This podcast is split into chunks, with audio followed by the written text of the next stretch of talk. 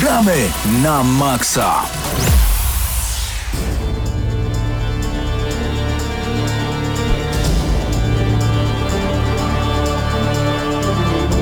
Z ogromnym uśmiechem witamy Was bardzo gorąco. Minęła godzina 21. Jesteśmy na żywo w Radiu Free na 89,9 FM.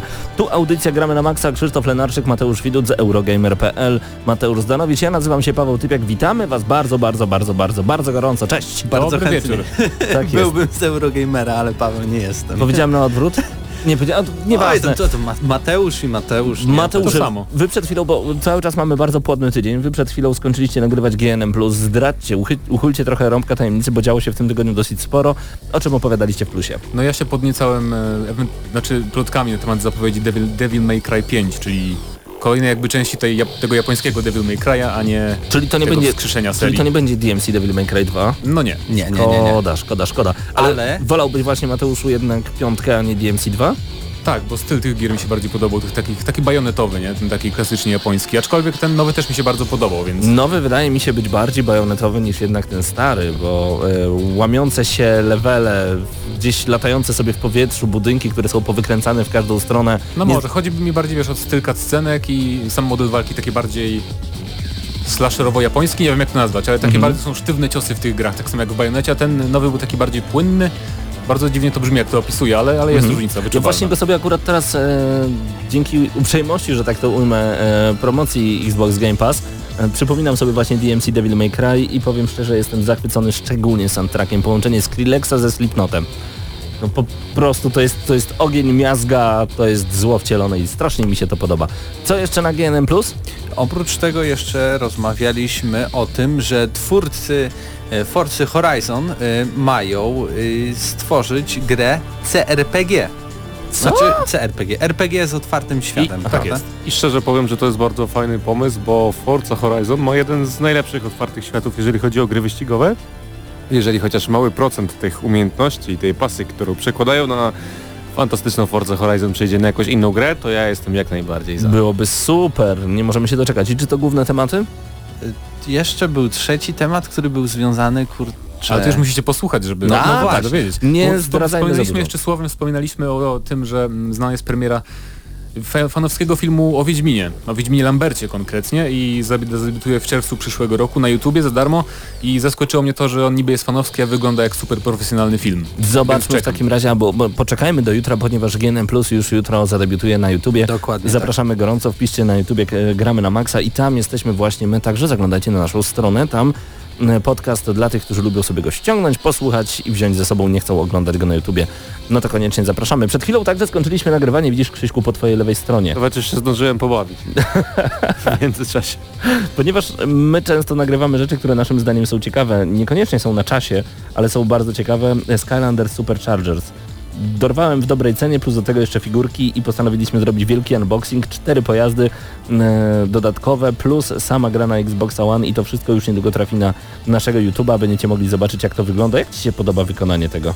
Szczerze Ci powiem, że niektóre elementy mnie zaskoczyły, na przykład jest tutaj taka łódź podwodna. Beznadziejnie wygląda, nie? Która bardzo dziwnie wygląda, a z drugiej strony ma taki detalik, że jak pokręcimy tym kureczkiem u góry, to wirnik od łodzi też się kręci. To jest akurat piękne. I to mnie zaskoczyło totalnie, że coś, co jednocześnie wygląda trochę badziewnie, że tak powiem, a z drugiej strony jest tak szczegółowe, że taki prosty element, a no potrafi przynieść sporo radości. Zerknij na Spitfire'a, to jest ten wąż przed tobą, to jest figurka tego węża. Zobacz po lewej, to jest wąż. Nie, mówię o tym potworze. Co za technologia. Tak. Zerknij proszę na niego, on jest naprawdę zrobiony z takimi detalami, że ja już się nie mogę doczekać, kiedy to wyląduje na naszym YouTubie, bo będziecie mogli to zobaczyć. To jest najładniej wykonana z tych wszystkich figurek, prawda? Tutaj mamy. Pięknie, tak. Pięknie to naprawdę się prezentuje. Oczywiście zapraszamy na nasz kanał na YouTubie, tam będziecie mogli obejrzeć cały unboxing, a po twojej lewej stronie jeszcze Resistance 3 na PlayStation 3 w edycji bardzo kolekcjonerskiej, także będziemy ją otwierać, ale nie zdążyliśmy jeszcze przed naszą audycją. Właśnie, Mateuszu, dzisiaj w audycji będziemy rozmawiać o nowym Soniku. Czy ze mną? Po prostu będziemy rozmawiać. No będziemy, bo już w tamtym tygodniu pokazywałeś mi, jak się zabawiasz z Soniciem na swoich takich 2-minutowych filmikach z gameplayu. O, dobra, dobrze, że dokończyłeś zdanie. Bo chodzi o takie zabawianie się, że tak naprawdę trudno stwierdzić, na czym polega gameplay w tej grze, bo jest tak szybki, że to bardziej jest takie losowe naciskanie przycisków w odpowiednim momencie, żeby przejść po prostu tą grę. A czy tak, jest. Tak wydaje się po tygodniu grania, no to o już tym opowiem. Nawet po 3 tygodniach prawie grania, o tym opowiem właśnie dzisiaj w Gramy na Maxa. Panowie, szykuje nam się jeszcze jeden materiał. Nie mówiłem wam o tym poza audycją, a powiem od razu na audycji, żebyśmy nie mogli się z niego wycofać. Udało mi się w końcu skonstruować w domu domowe Dolby Atmos. Okazało się, że moje kino domowe obsługuje właśnie taki format. Okazało się, że Xbox One S wcześniej, teraz Xbox One X także wypuszcza z siebie dźwięk w formacie Dolby Atmos i chciałbym zobaczyć reakcję Was na ten dźwięk nowej generacji, bo to jest przeskok dźwiękowy jak pomiędzy obrazem SD a 4K HDR. To jest po prostu coś ciekawego. Nie chcę wam opowiadać za bardzo, ponieważ naszych słuchaczy i naszych widzów także bardzo gorąco zaprosimy na nasz kanał. Dopiero będziemy tworzyć ten materiał, mam nadzieję, że pojawi się jeszcze w tym roku, ale Gears of War odpalone właśnie w Dolby Atmos, Halo 5, plus jeszcze filmy prosto z Netflixa. No nie chcę za dużo opowiadać, bo nie chcę wam wkładać swoich słów w wasze usta. No nic nie mówię. Koniec tematu, bo już chciałem powiedzieć, że rewelacja i w ogóle... Nie rewelacja, a może i rewelacja, no. Co jeszcze dzisiaj wygramy na Maxa?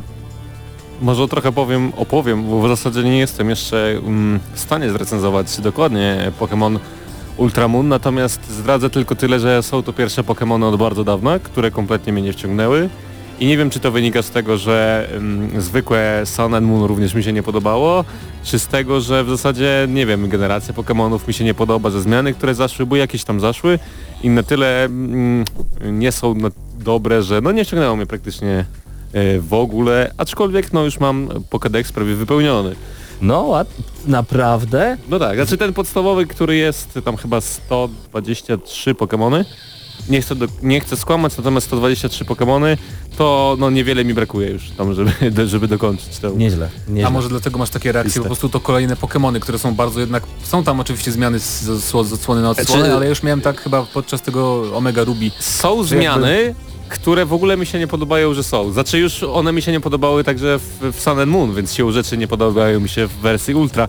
Aczkolwiek, no nie wiem, może właśnie potrzeba tej jakiegoś ogromnego odświeżenia dla tej serii od Game Freak, bo chyba formuła się pomału wyczerpuje. No właśnie, dlatego ja czekam na wersję na Switcha, o której pogadamy w przyszłym roku. Pewnie. Chaos, ciemność i coś dziwnego teraz wprowadzimy do naszej audycji. Ta wesoła muzyka, która jest w tle prosto z Tekkena 5 na chwilę zniknie. Przed nami Amon Tobin. To jest twórca, który stworzył muzykę do Splinter Cell Chaos Theory. I ta muzyka brzmi... niepokojąco. To chyba jest najlepsze słowo, które tak długo szukałem. Tak, niech będzie. Niech zagra. Przygotujcie się na... niepokój w waszym pokoju, bo jeżeli słuchacie nas w pokojach, no to tak jest. Dajcie głośniej, bo fajne basy tutaj są. A wy oczywiście tradycyjnie słuchacie Gramy na Maxa. Gramy na Maxa!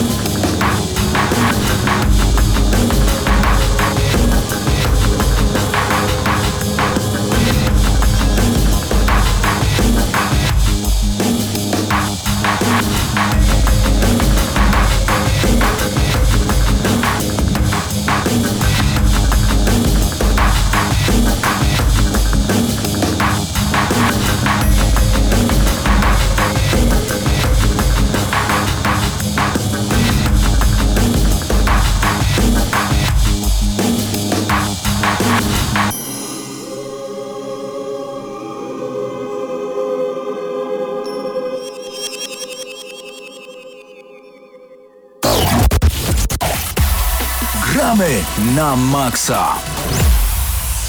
Nie wiem jak dla was, ale dla mnie brzmi to naprawdę niepokojąco. To oczywiście był Amon Tobin i Splinter Cell Chaos Theory. Dzisiaj trochę takiej muzyki posłuchamy i oczywiście pamiętajcie, że w tym momencie nie wychodzi już za dużo gier, a to oznacza, że będziemy mogli dla was puszczać trochę więcej muzyki w audycji Gramy na Maksa, ponieważ będziemy być może mieli mniej do powiedzenia, ale w końcu w GNM jest nas tak dużo, że każdy zawsze ma jakiś dobry temat. Dlatego razem ze mną już w tym momencie jest Hubert Pomykała, który dobiega dosłownie do mikrofonu, zakłada słuchawki, przygląda się jeszcze Skylandersom. Hubert, musisz przyznać, że Skylandersy, które leżą koło ciebie, są naprawdę wciągające. Wiesz co, stary, mnie to rozwaliło, bo kupiłeś teraz jakiś ogromny zestaw. To jednej z pierwszych gier, które kiedykolwiek widziałem na targach. I to obaj byliśmy na pokazie na Gamescomie w 2015 roku, Skylander Superchargers. No pamiętam, że mi się podobało, było trochę za łatwo, ale właśnie miałem takie wrażenie, cholera, przecież to będzie kosztowało mnóstwo pieniędzy. I tym, co masz w ręce akurat lataliśmy, nie? Tak, dokładnie. Wiedział, ten sam statek. Ach, nostalgia, jak najbardziej. I właśnie takie targi, takie wyjazdy lubimy bardzo. Dlatego, Hubercie, chciałbym się ciebie zapytać o Comic-Con, który odbył się w ostatni weekend w Warszawie. Tak, w ostatni weekend w Warszawie odbyła się druga edycja Comic-Conu, która nazywała się Fall, czyli jesienny Comic-Con. I już ogłoszono trzeci Comic-Con, który będzie na wiosnę i nazywa się Spring Edition, wiadomo. Mhm. Będzie w kwietniu, więc nie wiem, moim zdaniem to jest nietrafiony pomysł ze strony realizatorów całego wydarzenia, ponieważ w tym samym okresie będzie Falcon, czyli zdecydowanie największy konwent w Polsce. Pyrkon. Jezu, Falcon, Pyrkon w Poznaniu, przepraszam bardzo. Oczywiście Falcon to nasza lokalna impreza z Lublina. Ale w tym samym czasie będzie Pyrkon? No, nie o to chodzi, po prostu Pyrkon jest tak bardzo popularną imprezą, że jestem przekonany, że każdy, kto chce, ma styczność z czymś tego typu, tam się wybierze. Ale druga sprawa jest taka, że publiczność Comic-Conu jest trochę inna. Właśnie, i jest jeszcze jedna rzecz. Wiem, tak, co chcesz dołożyć, dla której warto żyć, hip-hop nie zmienia się nic. Tak, jest dokładnie. Jeszcze jedna rzecz, koniec marca, początek kwietnia, to święta wielkanocne. Koniec kwietnia... Jeszcze wcześniej jest IM. Koniec kwietnia, początek maja to wiadomo długi 9-dniowy weekend. Więc wpasowanie się w kwietniowe terminy moim zdaniem jest jak najbardziej tak, ponieważ to oznacza urlop i jeszcze raz urlop. Super. Jak było teraz na Comic-Conie, co mogliśmy zobaczyć, jakie dziwne zdjęcia sobie robiłeś i gdzie one są? Było... No, brakuje mi słów tak naprawdę, żeby opisać... Ale zachwytu nie widzę po tobie. Nie było zachwytu, bo ta impreza praktycznie w ogóle nie ewoluowała względem edycji bodajże z czerwca, czyli tej pierwszej. To było praktycznie drugi raz to samo, tylko że wtedy mieliśmy połączone imprezy. Miał być Comic-Con plus Good Game Expo, a teraz mieliśmy sam Comic-Con. To się odbywało na dwóch halach Ptak Warsaw Expo, tam gdzie było kiedyś centrum handlowe Maximus.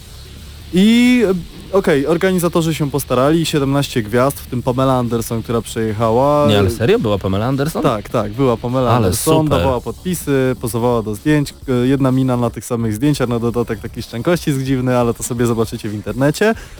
No i do tego bodajże 3 gwiazdy z Gry o Tron, z czego chociażby Joffrey przyjechał, także tak naprawdę duże nazwiska. No i ta publika, jeśli chodzi o gwiazdy, która odpowiada powiedzmy targetowi Comic-Conu, czyli no nie oszukujmy się, chodzi głównie o dosyć młodą część publiczności, 14-18 lat i to głównie dziewczyny. I to było widać bardzo na spotkaniach z gwiazdami, naprawdę. Okej. Po prostu dziewczynki tam były i ja nic do tego nie mam. Okej, każdy po prostu musi znaleźć swoją niszę na rynku i Comic-Con znalazł zdecydowanie swoją niszę na rynku. Co mają gry do Comic-Conu? Nic. Czyli tutaj mamy tylko fanów komiksów? Oczywiście były rozgrywki e-sportowe, były LOL, były transmitowane mecze na żywo, do tego mieliśmy siedzenia, żeby sobie na to popatrzeć. To nie jest turnieje, już trochę nudne. Strefa retrogrania duża. To nie jest... Właśnie to jest nudne, bo to samo jest na każdej imprezie tego typu. No właśnie. Ja rozumiem, że okej, kiedy nie masz wyboru, żeby pojechać na kilka tych imprez, to idziesz na jedną i masz wszystko wiadomo w jednym palcu, ale są imprezy, które robią to lepiej, a bo przede wszystkim ci sami po prostu ludzie, którzy się wystawiają się wszędzie. No to trzeba w jakiś sposób zrozumieć, że ten rynek jest nasycony, zarówno rynek fantastyki, komiksów, filmów, w ogóle mang i anime, wszystko to po prostu jest wszędzie i powinno być wszędzie, ale Comic-Con pod tym względem nie ma na siebie pomysłu i tak naprawdę w tym roku na tej edycji była tylko jedna gwiazda komiksowa, jeśli już mówimy o festiwalu komiksowym, i to był Simon Beasley, który odpowiada za tworzenie chociażby komiksu Lobo. I no kurczę, do samego końca nie wiadomo było, gdzie on się pojawi. Miał on swoje stanowisko, co prawda, na terenie, ale na przykład na kilka dni przed imprezą organizatorzy powiedzieli, że spotkanie z Simonem Beasley owszem będzie, ale w knajpie o 22 w sobotę w Warszawie. A Nadarzyn, gdzie mieszczą się targi, jest zupełnie gdzie indziej niż Warszawa, jakieś 20 km, trzeba tam dojechać. Organizatorzy podstawiają autobusy, na które można sobie przyjechać za darmo i sobie za darmo pojechać, które tam ludzie mówią, że krążyły jak chciały, ale to akurat nie moja sprawa, bo ja tam dojeżdżałem samochodem, więc po prostu nie mam wglądu i tym bardziej, że nie spotkałem nikogo, nie mogę tego potwierdzić, ale ufam opinii ogółu tak zwanej. No i Simon Beasley podobno pierwszego dnia, tego najbardziej prężnego dnia, bo to w ogóle impreza miała 4 dni, tak, ale w sobotę był i siedział i po prostu smutek był. No wiadomo, że to nie jest koleś, którego będziemy rozpoznawać na ulicy, ale być może jakbyśmy trochę bardziej poszli w kierunku komiksów, to tych nazwisk byłoby więcej i więcej osób chciałby, powiedzmy, pod względem komiksowym tam przyjechać. A głównie jeśli chodzi o gwiazdy, to tam były gwiazdy seriali właśnie dla nastolatek. Riverdale, Ładni Mężczyźni, ale był też na przykład facet, który grał dosyć... Ładni Mężczyźni to serial? Tak, to jest oczywiście seria, to jest nazwa serialu. Okay, tak, myślę, trudne sprawy, Ładni Mężczyźni, tego typu rzeczy. Był też facet, który grał w Piratach z Karaibów i grał dosyć konkretną rolę i właśnie pewnie teraz na ekranie zobaczycie, jak się nazywa jego zdjęcie. Jeśli będziecie oglądać ten materiał na YouTubie oczywiście. Zdjęcie.jpg. Zdjęcie.jpg, który porwał publiczność i w ogóle pod tym względem było co oglądać, bo nawet jeśli Pamela Anderson to przybrzmiała gwiazda z lat 90, no to w końcu Pamela Anderson na dodatek na wyciągnięcie ręki. Wszystko prowadził nasz zaprzyjaźniony człowiek, redaktor naczelny serwisu na ekranie.pl, Dawid Muszyński, którego poznaliśmy razem z Mateuszem Fidutem kilka lat temu na jednej z imprez, serdecznie pozdrawiamy, także miło było znowu zobaczyć Dawida jako prowadzącego, bo prowadził też pierwszą edycję.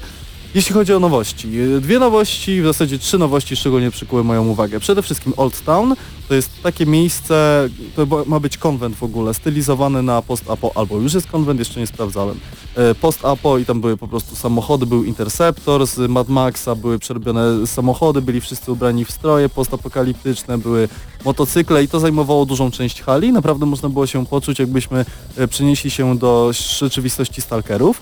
Poza tym rozgrywki pomiędzy samochodami na radio, bugi po prostu ścigały się na bardzo rozłożystym torze. Nagrałem to, wygląda to świetnie, naprawdę. Takie Radio Control Racers. Tak, i czy ktoś z was pamięta grę na Nintendo 64 i PC-ta, nazywała się Revolt?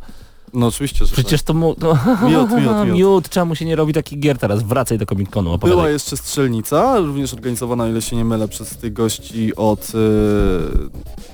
festiwalu, konwentu, który przed chwilą wymieniłem, Outworldu bodajże, nie pamiętam nazwy w tym momencie, na której można było postrzelać z ASG i to był, ten był do wyboru kałasz, M4, jeszcze jakiś karabin, którego w niedzielę, kiedy ja byłem, nie było, i pistolet, i za dyszkę mogliśmy postrzelać sobie z pistoletów ASG do celów. Także jak ktoś nie miał jeszcze wcześniej styczności z ASG, to była bardzo sympatyczna sprawa. Airsoft Gun, tylko tak jeszcze. Tak, Airsoft Gun, czyli po prostu pistolety na kulkę, takie jakie pamiętamy z dzieciństwa, tylko trochę bardziej profesjonalne i trochę bardziej konkretne. Bardzo, bardzo fajna sprawa, coś takiego móc porobić na Comic-Conie. Poza tym wszystkiego było więcej stanowisk, gdzie można było kupić rzeczy, było dużo stanowisk z VR-em, ale szczerze mówiąc nie oceniam tej imprezy jakoś bardzo pozytywnie, bo progres względem pierwszej edycji, a drugiej jest znikomy, bardzo niewielki. Zobaczymy jak to będzie wyglądało na trzeciej edycji, na którą pewnie się wybiorę tak czy siak, bo w końcu to lubię. Ale jeśli chodzi o Comic-Con, kto nie był na drugiej edycji, ten nie ma nic do stracenia i do żałowania. Chyba że kochacie Pamelę Anderson, no to wtedy wiadomo. Ja żałuję. Ktoś w ogóle podstawił, wyobraź sobie, oryginalną po prostu lalkę Barbie z Baywatcha, czyli z Słonecznego Patrolu do podpisania Pameli Anderson. Jaką teraz to musi mieć wartość. No, właśnie dlatego ja żałuję, bo ja bardzo lubię takie spotkania z takimi aktorami, naprawdę. Był Dębski oczywiście, był Stanley od fanpage'y Zryta Bania Stanleya, także z polskich ludzi, których mogliście pooglądać po prostu ciekawych, po prostu interesujących youtuberów czy osobowości internetowych, też było trochę osób na miejscu, ale prawdę mówiąc wrażenie było takie jak wtedy, jak na moim pierwszym Comic-Conie, czyli duża hala, dwie duże hale i tak naprawdę trochę plączę się od jednego miejsca przechodząc na drugie, bo na przykład nie ma czegoś takiego jak prelekcja. Wiadomo, to trochę inna impreza, ale brakuje mi takich momentów, żebym rzeczywiście mógł się czymś poważnie zainteresować. Zapraszamy Was bardzo gorąco na kolejny Comic-Con. Mamy nadzieję, że się uda, że będzie się rozwijał. Bardzo cieszymy się, że w Polsce są tego typu inicjatywy. Chcemy ich więcej tu w Lublinie. Więcej i lepiej. Tak jest, także weźcie się do roboty i ściągnijcie jeszcze Davida Hasselhoffa, wtedy to pojadę. O, jakby zrobił Uga Czaka, och jakie by to człowieku było. Hubert Pomykała razem z nami w Gramy na Maxa, dzięki wielkie za te relacje z Comic-Conu, a my już za chwilę będziemy rozmawiać o Sonic Forces, najnowszy Sonic. Rozpędził się. I wyhamować nie może. No właśnie, chyba... Możecie nawet odejść od konsoli, on nie będzie mógł wyhamować. Szybciej wyhamował niż się rozpędził. Ach. Zostańcie z Gramy na Maxa, wracamy do muzyki od Amona Tobina ze Splinter Cell Chaos Theory, a jeszcze tylko przypomnę, że jesteśmy tradycyjnie na YouTubie, możecie nas subskrybować, zachęcamy bardzo gorąco. Coraz więcej wyświetleń, co nas bardzo cieszy, tam różnego rodzaju recenzje, unboxingi, to co jest tworzone tutaj trafia właśnie tam, także bardzo nam będzie miło, jak będziecie z nami, będziecie komentować i po prostu zawsze więcej Gramy na Maxa wszędzie, nie tylko w Radiu Free, ale tutaj zawsze na żywo mamy, żeby to udowodnić, mamy 23 minuty i 17 sekund po godzinie 21, jak zawsze na żywo. Przed nami Chaos Theory, Splinter Cell, Amon Tobin już teraz specjalnie dla Was. Ja wciskam play, a wy posłuchajcie. Głośno posłuchajcie. Gramy na maksa.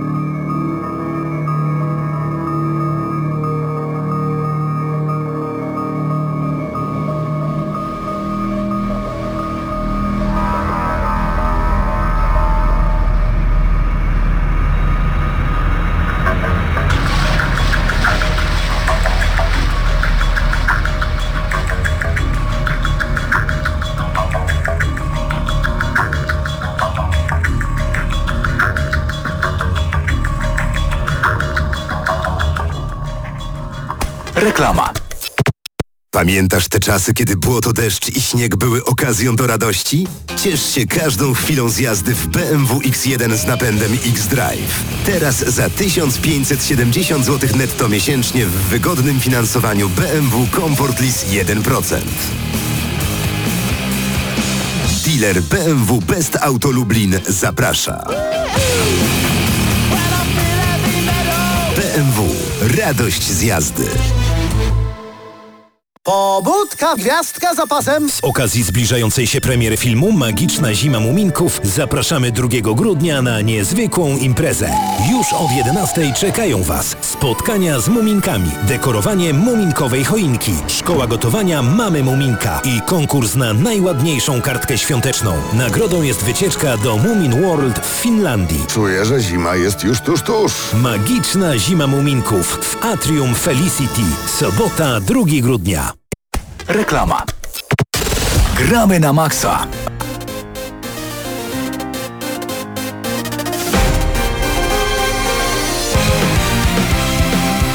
Takimi dźwiękami może nas za każdym razem przywitać Sonic Forces. Właśnie tak brzmi soundtrack z najnowszego Sonika. Paweł Typiak, Mateusz Widut, Gramy na maksa. Zapraszamy Was bardzo gorąco na najnowszą recenzję bardzo szybkiej gry. Gry tak szybkiej, że czasem nie ogarniam w ogóle, co się dzieje i dziwię się, że konsola nie chrupie, kiedy ma przetwarzać w 60 klatkach na sekundę w Full HD to, co widzimy na naszym ekranie, ale może dlatego, że graliśmy na Xbox One X. Więc, tak jest. Wiesz, to może to wszystko być związane z tym, że grasz podobno na najmocniejszej konsoli dostępnej aktualnie na rynku, ale no może... Nie podobno, tak jest. No, ja bym się i tak trochę kłócił, czy to rzeczywiście żonglowanie takimi hasłami jest zasadne co do konsoli, ale wróćmy tak do jest. Sonika. Sonic pojawił się 7 listopada na PC, PlayStation 4, Xboxie One razem z tymi rozszerzeniami PlayStation 4 Pro i Xbox One Enhanced oraz na Nintendo Switch, więc w końcu taki tytuł dosłownie multiplatformowy na wszystkie najważniejsze platformy aktualnie dostępne. Pamiętajcie, że pod koniec lat 80. i w latach 90. Sonic był największym rywalem hydraulika Mario od Nintendo. I to było tak, że były dwa obozy, nawet w Polsce, chociaż u nas rządził Pegasus i tego Sonika to było dosyć mało, ale nawet w Polsce są tacy, którzy na przykład nie grali nigdy w Mario, grali tylko w Sonika i dzięki temu są wielkimi fanami tego bardzo, bardzo szybkiego jeża. Ja do takich nie należę. Za każdym razem ta gra była dla mnie za szybka, ale Mateusz Zdanowicz... A ja chyba tak też, tak? Jak i Mateusz Zdanowicz. Jak przypominam sobie, w co grałem, kiedy miałem te kilkanaście lat, to był raczej Sonic i to bieganie, zbieranie tych takich okrągów, czyli takich pseudomonet i ringów. O, no to było coś, co zapamiętałem z dzieciństwa, bardziej niż to, że grałem na przykład Super Mario na SNES-ie. A ja jednak nie. Dla mnie Sonic był zawsze za szybki. Nie rozumiałem dokładnie jak w niego grać, natomiast Mateusz Zdanowicz mi podpowiedział, że Paweł, najpierw przechodzisz na speedzie te plansze, żeby mieć z tego totalny fan, potem drugi raz i trzeci, bo te plansze są naprawdę bardzo szybkie, a potem zbierasz wszystko, na co masz ochotę, tak jak w Mario, bo Mario się dosłownie kompletowało wszystko, co tam tylko się dało. Nadchodzi Sonic Forces, czym dokładnie jest ta gra? Przede wszystkim będziemy tworzyć swój własny awatar, ponieważ ktoś porwał oczywiście doktor Eggman i jacyś dziwni jego pobratymcy porwali Sonika, Sonika nie ma, nawet mamy informację, że Sonic jest gdzieś przetrzymywany, że nie istnieje, koniec z Sonikiem, no i musimy sobie jakoś poradzić. Pojawiamy się my, wybieramy sobie jedną z dostępnych ras, ja wybrałem ptaka, mogliśmy być też jeżem, królikiem na przykład. Dokładamy do niego jakiś specjalny strój, na sam początek oczywiście jest to strój dosyć podstawowy, mamy dosyć skromne opcje kustomizacji, no ale możemy stworzyć własną postać, co jest naprawdę bardzo ciekawe. No i wyruszamy przed siebie w niesamowitym tempie i czasami będziemy grać Soniciem lub jego przyjaciółmi lub właśnie naszym awatarem, a czasem będziemy od kogoś z internetu pożyczać taki awatar i to jest dosyć ciekawe, ponieważ każdy awatar, mając na sobie różnego rodzaju dodatkową broń, czy specjalne buty, specjalne rękawiczki i inne elementy kustomizacji postaci, jest bardzo wyjątkowy i dostaje tak zwanego boosta, czyli dodatkowe bonusy do ataków, do prędkości, do podwójnego skoku i tak dalej, i tak dalej. Na samym początku gra wita nas tak naprawdę levelem z pierwszego Sonika, tylko przeniesionym przepięknie w 3D, bo graficznie ta gra to naprawdę coś rewelacyjnego i od razu uśmiech jest na twarzy, bo powiew nostalgii tutaj widać i to bardzo, bardzo dobrze i widać, że ten level został zrobiony jak i kilka innych właśnie pod fanów z lat 90. Powiedziałeś właśnie 3D, a z czego to można było usłyszeć przez te w sumie nawet już kilkanaście lat, to, że fani bardzo chcieli, żeby Sonic w końcu powrócił do 2D, bo były jakieś takie próby skrzeszenia tego Sonika, który będzie w 3D, ale to tak niektórym się podobało, niektórym nie. Jak tobie się podobało tym razem? Wiesz co, nie każda firma to niestety Nintendo i to, że Nintendo może zrobić rewelacyjnego Mario w 3D i genialnego Mario w 2D, to nie znaczy, że Sega też tak potrafi. Też jestem za tym, żeby wróciły nam elementy, żeby Sonic wrócił w pełnym 2D, w cudownej grafice, w 4K i w ogóle byłoby już bajkowo. Tutaj niestety tak nie jest. Jest to Sonic trójwymiarowy, mieszany także z elementami dwuwymiarowymi. Te dwuwymiarowe przywitałem z korkiem od szampana po prostu. To było coś niesamowitego, bo to było to spełnienie tych potrzeb, ale widzę, że jednak twórcy boją się pójść o ten krok do przodu i zrobić całkowicie grę dwuwymiarową. Nie wiem dlaczego, nie wiem o co tutaj chodzi. Wplatają na siłę durnowatą fabułę, którą po prostu się przewija, bo nie chce się słuchać tych drętwych dialogów, tych durnych postaci, ale ma się ochotę nimi grać i to jest najważniejsze. Prędkość w Sonicu jest bardzo ważna i tutaj również będziemy biec przed siebie tak szybko, że czasem będziemy mogli dosłownie odłożyć pada, bo gra automatycznie. I nic nie musimy robić, dosłownie.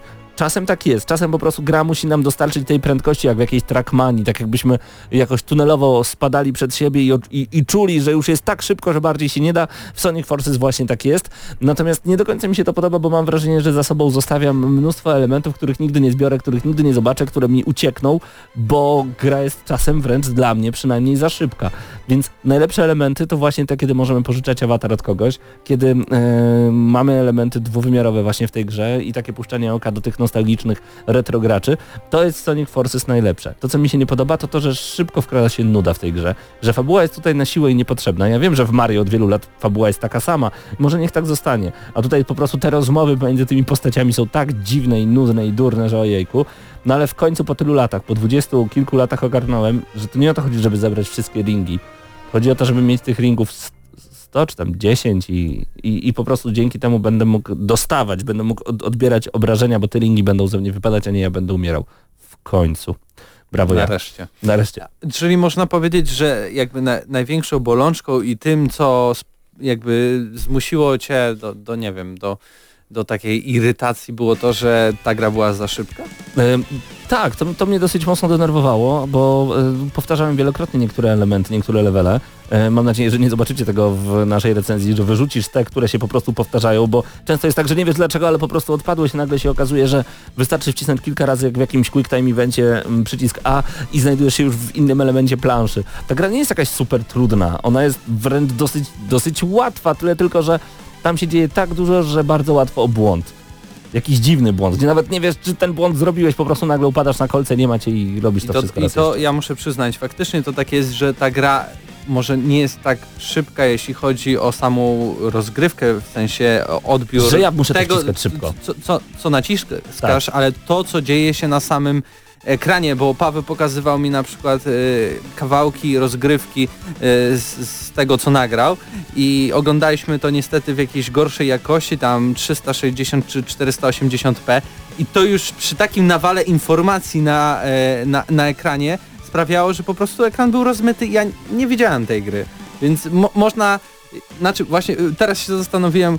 Mam nadzieję, że to dobrze nagrałeś, żebym ja mógł zrobić z tego wideo recenzję, ale zarazem no to wydaje mi się, że to jest zaleta, bo zawsze w Sonicu chodziło o tą prędkość tak. I o to, żeby Uspokajam, One X nagrywa dwuminutowe filmy w 1080p, więc będziecie mieli jakość Full HD jak najbardziej. Zobaczycie dokładnie, jak ta prędkość wygląda. Zobaczycie także, jak wygląda opcja kustomizacji postaci, bo to, co jest najważniejsze w tej grze, to właśnie ta kustomizacja, zdobywanie kolejnych elementów, robienie achievementów. Ta gra jest pod achievementy jak najbardziej, chociaż nie jestem wam w stanie powiedzieć, czy stalkowanie tej gry jest łatwe, czy nie, bo jestem pewien, że tego nie zrobię. W pewnym momencie po prostu ta gra już mnie odrzuciła. Ile można robić to samo, grać to samo i...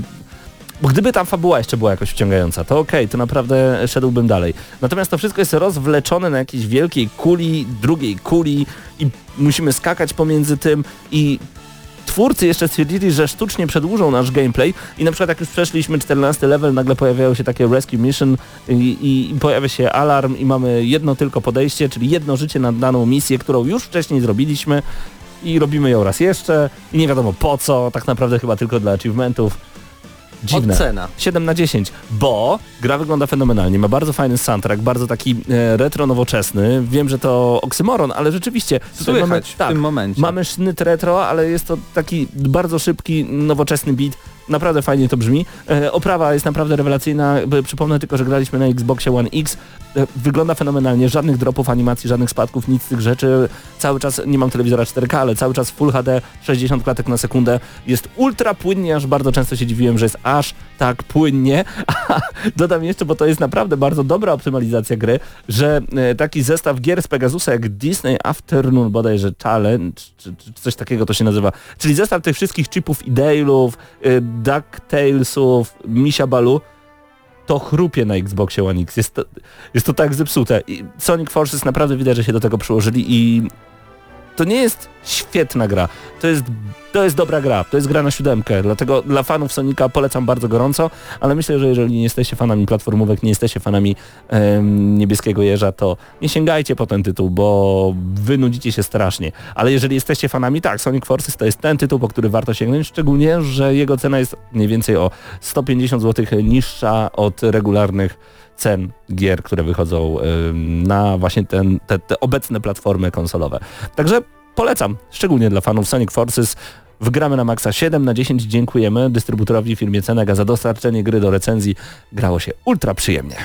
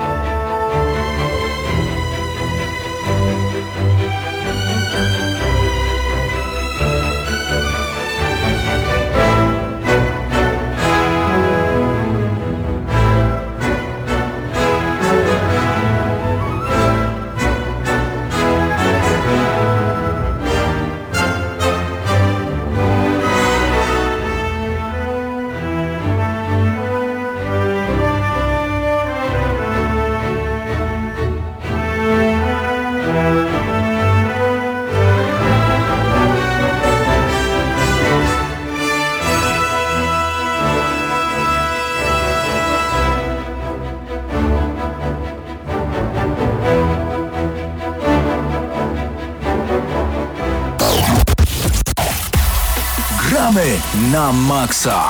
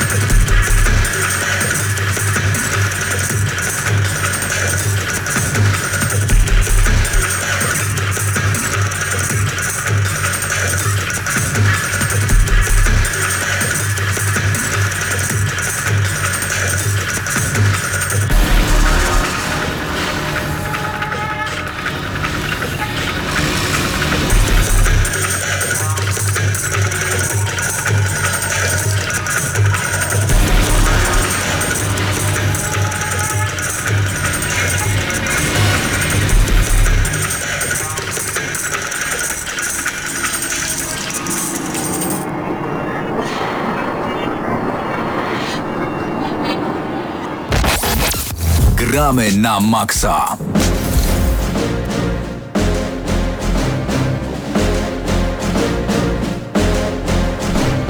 Panie i panowie, to nie jest moment, w którym warto szykować się do wojny, chyba że będziemy walczyć na ceny. Dziś porozmawiamy o tym, dlaczego niektóre gry tanieją szybciej niż inne, bo jest to dosyć ciekawa sytuacja, kiedy gra na miesiąc po premierze już kosztuje połowę swojej ceny, a ostatnio dzieje się tak naprawdę bardzo często. Hubert, ty jesteś przyczynkiem. Ty wywołałeś ten temat. Proszę, co chodziło ci po głowie, kiedy o nim myślałeś? Takie życie, taki rap. Jakie ceny, taki rynek, bym powiedział, ponieważ w dniu premiery 27 października zakupiłem Wolfensteina 2, jeszcze na dodatek w edycji Welcome to America, która ma w ogóle kod na DLC, którego nie wykorzystałem, pokrowiec na karty, taki, no karty bankomatowe albo dowód osobisty z podobizmą Terror Billiego. Badziewie. Oraz, no badziewie. Oraz 48-stronicowy magazyn TV America, który jest pełny takich fejków sympatycznych, bardzo w klimacie gry i to kosztowało tylko dychę więcej, no ale skusiłem się, pomyślałem sobie, okej, to będzie świetna gra, warto kupić. I teraz kosztuje w najtańszym sklepie internetowym, którą widziałem, nowa kopia 139 zł. Już na niecałe... Stówę mniej. Ale tej samej edycji? Nie, normalnej edycji, ale normalna edycja kosztowała 10 zł mniej, czyli różnica cenowa wynosi 90 zł. To jest bardzo dużo, szczególnie, że to jest... kolosalna różnica. New Colossus, tak nazwa tej gry. No, dokładnie. Ja się zastanawiam, skąd to się bierze, bo ostatnio gry Bethesdy mają ten problem, mam takie wrażenie. Gry Bethesdy mają... sequele Bethesdy mają w tym roku jakieś swoje czarne pasmo. Dishonored 2, Prey nie jest sequelem, ale Dishonored 2... był w ubiegłym roku, ale też się jakby... Tak, zalicza. Tak. Jest jeszcze DLC, które się nie sprzedaje jakoś specjalnie. Dodatkowo Wolfenstein 2, no i Devil May Cry 2. To są gry, które po prostu automatycznie traciły na swojej wartości po premierze, na dodatek przeszły niezauważone. A ja wiem i powiem wam dlaczego, bo w zasadzie większość tytułów, a chyba wszystkie, które wymieniłeś, nie posiadają trybu multiplayer. Prawda. I to jest chyba najważniejszy i najistotniejszy element tej gry, czy tej dyskusji, bo... patrząc na to na przykład jak GTA 5 trzyma cenę, gdzie najtańsza możliwa promocja, jaką widziałem, a od premiery minęło już naprawdę mnóstwo czasu, to było 130 zł. To dużo. Więc ta gra praktycznie, można powiedzieć, że praktycznie w ogóle nie tanieje. Popatrzmy na inne gry, takie jak FIFA 18, która no... będzie tanieć, ale jeszcze kilka miesięcy oczywiście, że tak.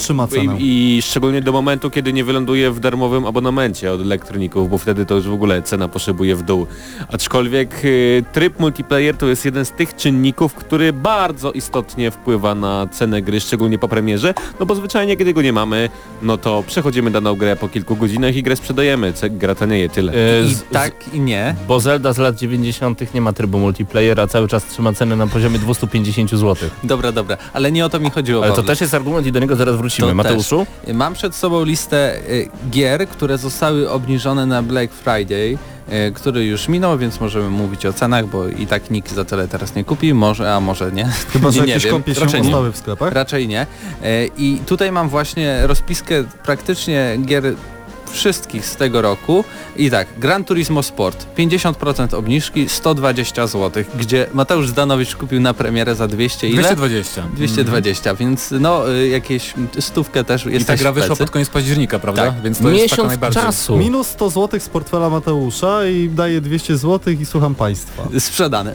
Druga gra, która no już starsza jest, Horizon Zero Dawn za 120 zł, 50% zniżki, Final Fantasy 15, 60% zniżki, 80 zł ta gra kosztowała. Kupiłeś? FIFA, nie. Okay. FIFA 18, która wyszła 2 miesiące temu, 40% zniżki, czyli 160 zł. Nitro Speed Payback, który wyszedł no dosłownie 2 tygodnie temu, 40% zniżki, 160 zł.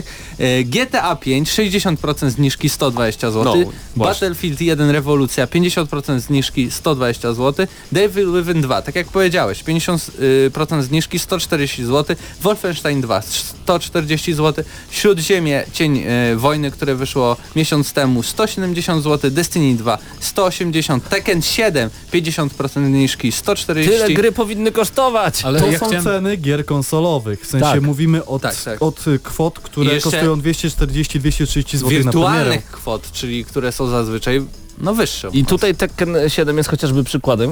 Tekken 7 to jest przede wszystkim ogromna rzesza graczy, gra e-sportowa, gra, która jest multiplayerowa. Jest to świetny multiplayer, działa bardzo często bez lagów, szczególnie teraz po wielu aktualizacjach. Bezproblemowo da się znaleźć przeciwników do wspólnej, rewelacyjnej gry, tak jakbyśmy siedzieli na PlayStation 2 i grali w Tekkena 5, a mimo wszystko mamy przecenę o połowę, aż o połowę i to tak nie tylko na Black Friday, ponieważ rzeczywiście Tekken 7 spadł, jeżeli chodzi o kwotę, którą trzeba na niego wydać. Też bardzo często na spadki cen gier wpływa to, jak rynek się zachowuje, no bo wyobraźmy sobie sytuację, że wszystkie inne gry tanieją, a ta jedna konkretna, która wyszła w podobnym okresie, nie. Jest to bardzo rzadko spotykane, no bo po prostu wtedy by się w ogóle nie sprzedawała, więc jeżeli dany wydawca chce zarobić, no to siłą rzeczy musi obniżyć cenę danej gry. No jakoś Rockstar nie musi. Ale Rockstar właśnie ma bardzo potężny zarobek w postaci trybu online w GTA. Chciałem powiedzieć, że jakoś Nintendo nie musi, ale ostatnio oglądaliśmy kolejne przeceny na Nintendo też o 100 zł. Których nie było w trakcie Black Friday, swoją drogą. Nintendo nie lubi Black Friday, oni lubią kolorowe Nintendo gry. Nintendo to jest osobny temat do dyskusji, bo niektóre gry trzymają cenę nawet kilka lat po premierze. Teraz swoje zdanie zawrze człowiek, który stracił jakieś 300 albo 400 zł w ciągu miesiąca. Czy ja nie chcę tak na to patrzeć, nie? No bo kupiłem w dniu premiery na przykład Asasyna na PC-cie, który też bardzo staniał. Kupiłem Wolfensteina 2 właśnie i Gran Turismo Sport, tak? I wszystkie te gry bardzo mi się podobały. Diablo 1, 2. Z jednej strony szkoda, ale z drugiej strony... 4 gry. Ale z drugiej strony Diablo 2 miałem do recenzji, więc nie kupiłem. Okay. Mario Odyssey kupiłeś? Tak, ale też nie staniało. No o 100 taniej można było kupić. Naprawdę? Dobra, nie mówcie mi już więcej. Ale chodzi mi o to, ja chciałem nawiązać do tych gier Bethesdy i ogólnie już jakby pomijając przeceny takie jak Black Friday, prawda, których nie mamy codziennie, mi się wydaje, że przynajmniej Bethesda może stawiać na coś takiego.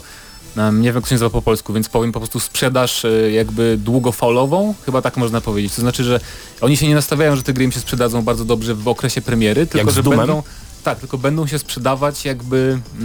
Skyrim się będzie sprzedawać w nieskończoność. Skyrim to jest wyjątek, aczkolwiek chodzi mi ogólnie właśnie o Devil May Cry 5 czy Wolfensteina i poczekam do E3, żeby jakby się zacząć martwić, czy oni jeszcze będą wspierać te gry singlowe. Jeżeli nie zapowiedzą nic singlowego, to znaczy, że faktycznie jest źle. Ja się bardzo cieszę, że oni wydają gry tylko singlowe, bardzo mi się to podoba i The Evil Within 2, Doom, czy chociażby ostatni, przypomnijcie mi co tam jeszcze, Wolfenstein. To są gry, które każdy gracz chce zagrać. Każdy bez dwóch zdań. Ktoś nawet spróbować, nawet uruchomić demo. Tak samo Prey na przykład. Bethesda robi właśnie tak świetne tytuły, ale zastanawiam się, czemu one się nie sprzedają. Wydaje mi się, że gracze w przypadku Bethesdy wiedzą, że te gry stanieją.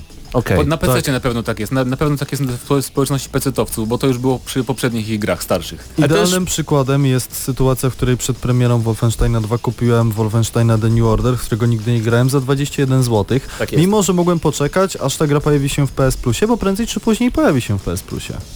Chciałem też wrócić trochę do gier Bethesdy, bo też z nimi jest tak, że one niekiedy przynajmniej tak mi się wydaje, są krytykowane tylko dlatego, że są grami Bethesda. Jeżeli zostałyby wydane przez jakiegoś innego twórcę, to część minusów, które ludzie wytykają, które są jakby zauważane przez recenzentów, nie byłyby zauważane. I też ma to jakiś tam wpływ na cenę i myślenie ludzi, że to jest kolejna gra Bethesdy, więc pewnie znowu będzie zabugowana, więc pewnie znowu coś tam Fallout 4, Skyrim Remaster, bla bla bla bla bla. A Gran Turismo Sport? O co chodzi? Gran Turismo jest tak, że po prostu... Konkurencja jest bardzo wysoka. Raz, że konkurencja, a dwa, gra zebrała bardzo negatywne opinie. Raz, że ze strony recenzentów może do końca nie, ale ludzi, którzy spodziewali się kompletnie czegoś innego i gra nie spełniła oczekiwań po prostu, więc po prostu jakoś pewnie świetnie się nie sprzedała. Tym bardziej, że nie działała na premierę. No w przypadku Gran Turismo się nie dziwię, bo miało bardzo mało kontentu właśnie i graczom to przeszkadzało. Jak Street Fighter 5? Ta gra była przy okazji bardzo wielką niewiadomą. Nie wiedzieliśmy o Gran Turismo Sport za wiele aż do momentu, kiedy ono miało nagłą premierę, mając już na rynku Forzę, która zadebiutowała właśnie z Xboxem One X. Teraz jeszcze wyszedł Need for Speed Payback, no i to Gran Turismo Sport, które trafiło na ten okres sprzedażowy. Nie wiem, czy Sony pokładało jakieś wielkie nadzieje, w końcu to ogromna marka, która kiedyś była bardzo potężna. Ekskluzja. Nie do końca teraz bym porównywał Forzę z Gran Turismo, bo to w ogóle dwie osobne platformy. Natomiast... Dla ciebie. No tak ciebie. Czy inaczej, teraz były informacje, że Gran Turismo sprzedaje się o 800% lepiej niż w okresie premiery. No i bardzo myślę, dobrze, że Sony jest zadowolone. Szczególnie, że Sony zapowiedziało, że będzie rozwijać Gran Turismo darmowymi różnymi dodatkami i że w końcu, jak to gracze określili, gra będzie wyglądać tak, jak miała wyglądać na premierę, więc może tymi promocjami jakby chcą zachęcić. Ja tylko wrócę do tego mojego krótkiego zdania pod tytułem dla ciebie, bo ty jesteś znawcą wyścigów, ty masz ogromne porównanie, ale dla wojenki konsolowej, PlayStation kontra Xbox, to są wyścigi tylko dedykowane jednej platformie, kontra wyścigi dedykowane drugiej platformie i za każdym razem jedne i drugie były mega rewelacyjne. Częściej się i dłużej się czekało na Gran Turismo niż na Forza, bo Forza jednak miała ten... Co 2 lata wychodzi. Co 2 lata właśnie wychodzi, częściej się pojawia. I tak naprawdę dla takiego laika, który chce po prostu sobie pojeździć, to jedno i drugie to zawsze były świetne wyścigi. Jak ale też weryfikuje to, jaką konsolę posiadasz, tak? Jeżeli posiadasz PlayStation 4, no to sobie Forza nie sprawisz. No właśnie, dlatego jest taki smutek i ból w sercu u niektórych PlayStation-maniaków. Hubert, czy ty też ten ból masz? Oczywiście, że mam. Tym bardziej, że Gran Turismo grałem w 4 bodajże odsłony Gran Turismo, ale chciałem dodać jeszcze jedno światło, na które w ogóle nie spojrzeliśmy, a jest bardzo ważnym elementem, jeśli chodzi o sprzedaż gier i to, że one tanieją. Pojawienie się aukcji, serwisów aukcyjnych typu G2A, typu Kinguin bardzo namieszało na rynku i tak naprawdę mimo, że nawet te klucze pochodzą z różnych źródeł i nie do końca można zweryfikować, czy one tam powinny być w takiej formie, w jakiej są, to ta agresywna polityka cenowa utrzymuje się już od dłuższego czasu i przez co jest bardzo przyjemne dla nas graczy, na przykład ceny gier konsolowych zaczynają przypominać ceny gier PC-owych po tych przecenach. Tylko... Ale z drugiej strony jestem w takiej sytuacji, że mam tego Wolfa i chciałbym go, załóżmy, wymienić na jakąś inną grę, nawet na Assassina Origins, który kosztuje nowy bodajże 160 zł i mówimy tutaj o kupnie w jednym z sklepów jakiejś znanej sieciówki. Już mogę dostać informację, że to jest nieopłacalne, bo to jest 30 zł w plecy, mimo że 2 gry są zupełnie świeże. Jak się mają te sklepy G2A i tak dalej do konsolowych gier? Nie, bo tam są tylko PC-owe produkcje. Więc no jasne, nie. Ale wszystkie gry, które wymieniliśmy, miały też premierę na PC. Można... Za wyjątkiem oczywiście Gran Turismo. Klucze na Xboxa One czasami można dostać, Assassina kupić za 6 zł i 50 groszy. Prawda. To, tylko nie wiem, skąd pochodzą te klucze. To podobno jest... twórcy gier mówią, że właśnie tego typu serwisy są gorsze niż... kradzież ze sklepu i niż piractwo takie internetowe. Z drugiej strony też takie serwisy, ja nie chcę w ogóle oceniać i atakować, broń Boże, mówić jakieś rzeczy na temat tej legalności, o której wspomnieliście, natomiast chciałem powiedzieć o tym, że wpływa trochę to na świadomość graczy i tego, jak rynek PC-owy działa i bardzo dużo teraz jest ludzi, którzy grają jednocześnie i na PC-cie, i na konsoli, i na wszystkim innym i sobie porównują, że kalkulują i chcieliby, żeby to tak działało na konsolach jak na PC-tach. I oczekują tego siłą rzeczy, gdzieś tam piszą w komentarzach i tak dalej, wpływają na świadomość. I może to właśnie w pewien sposób to kształtuje, a jeszcze w Polsce mamy takie ciekawe zjawisko, że ostatnio bardzo dużo serwisów sprzedających gry przechodzi na język polski i walutę polską, co też wpływa raz, że na zmiany cen, na te spore obniżki i niekiedy nawet na darmowe gry w postaci tego, że nie wiem, Steam wszedł na polski rynek. I to też ma bardzo duże znaczenie dla nas, że no my jednak gdzieś tam po tych bezpośrednich przelicznikach, gdzie gra kosztowała na premierę na Steamie 80 euro czy dolarów, no nie stać było takiego Polaka, żeby sobie grę na PC kupić. To prawda. Temat rzeka, który na pewno bardzo ciężko skończyć, ale na chwilę mówimy pauza. Jeżeli macie ochotę dodać coś od siebie, zapraszamy na stronę audycji Gramy na Maxa, gramynamaxa.pl, tam jesteśmy, tam także pojawia się podcast GNM+, na który bardzo gorąco zachęcamy.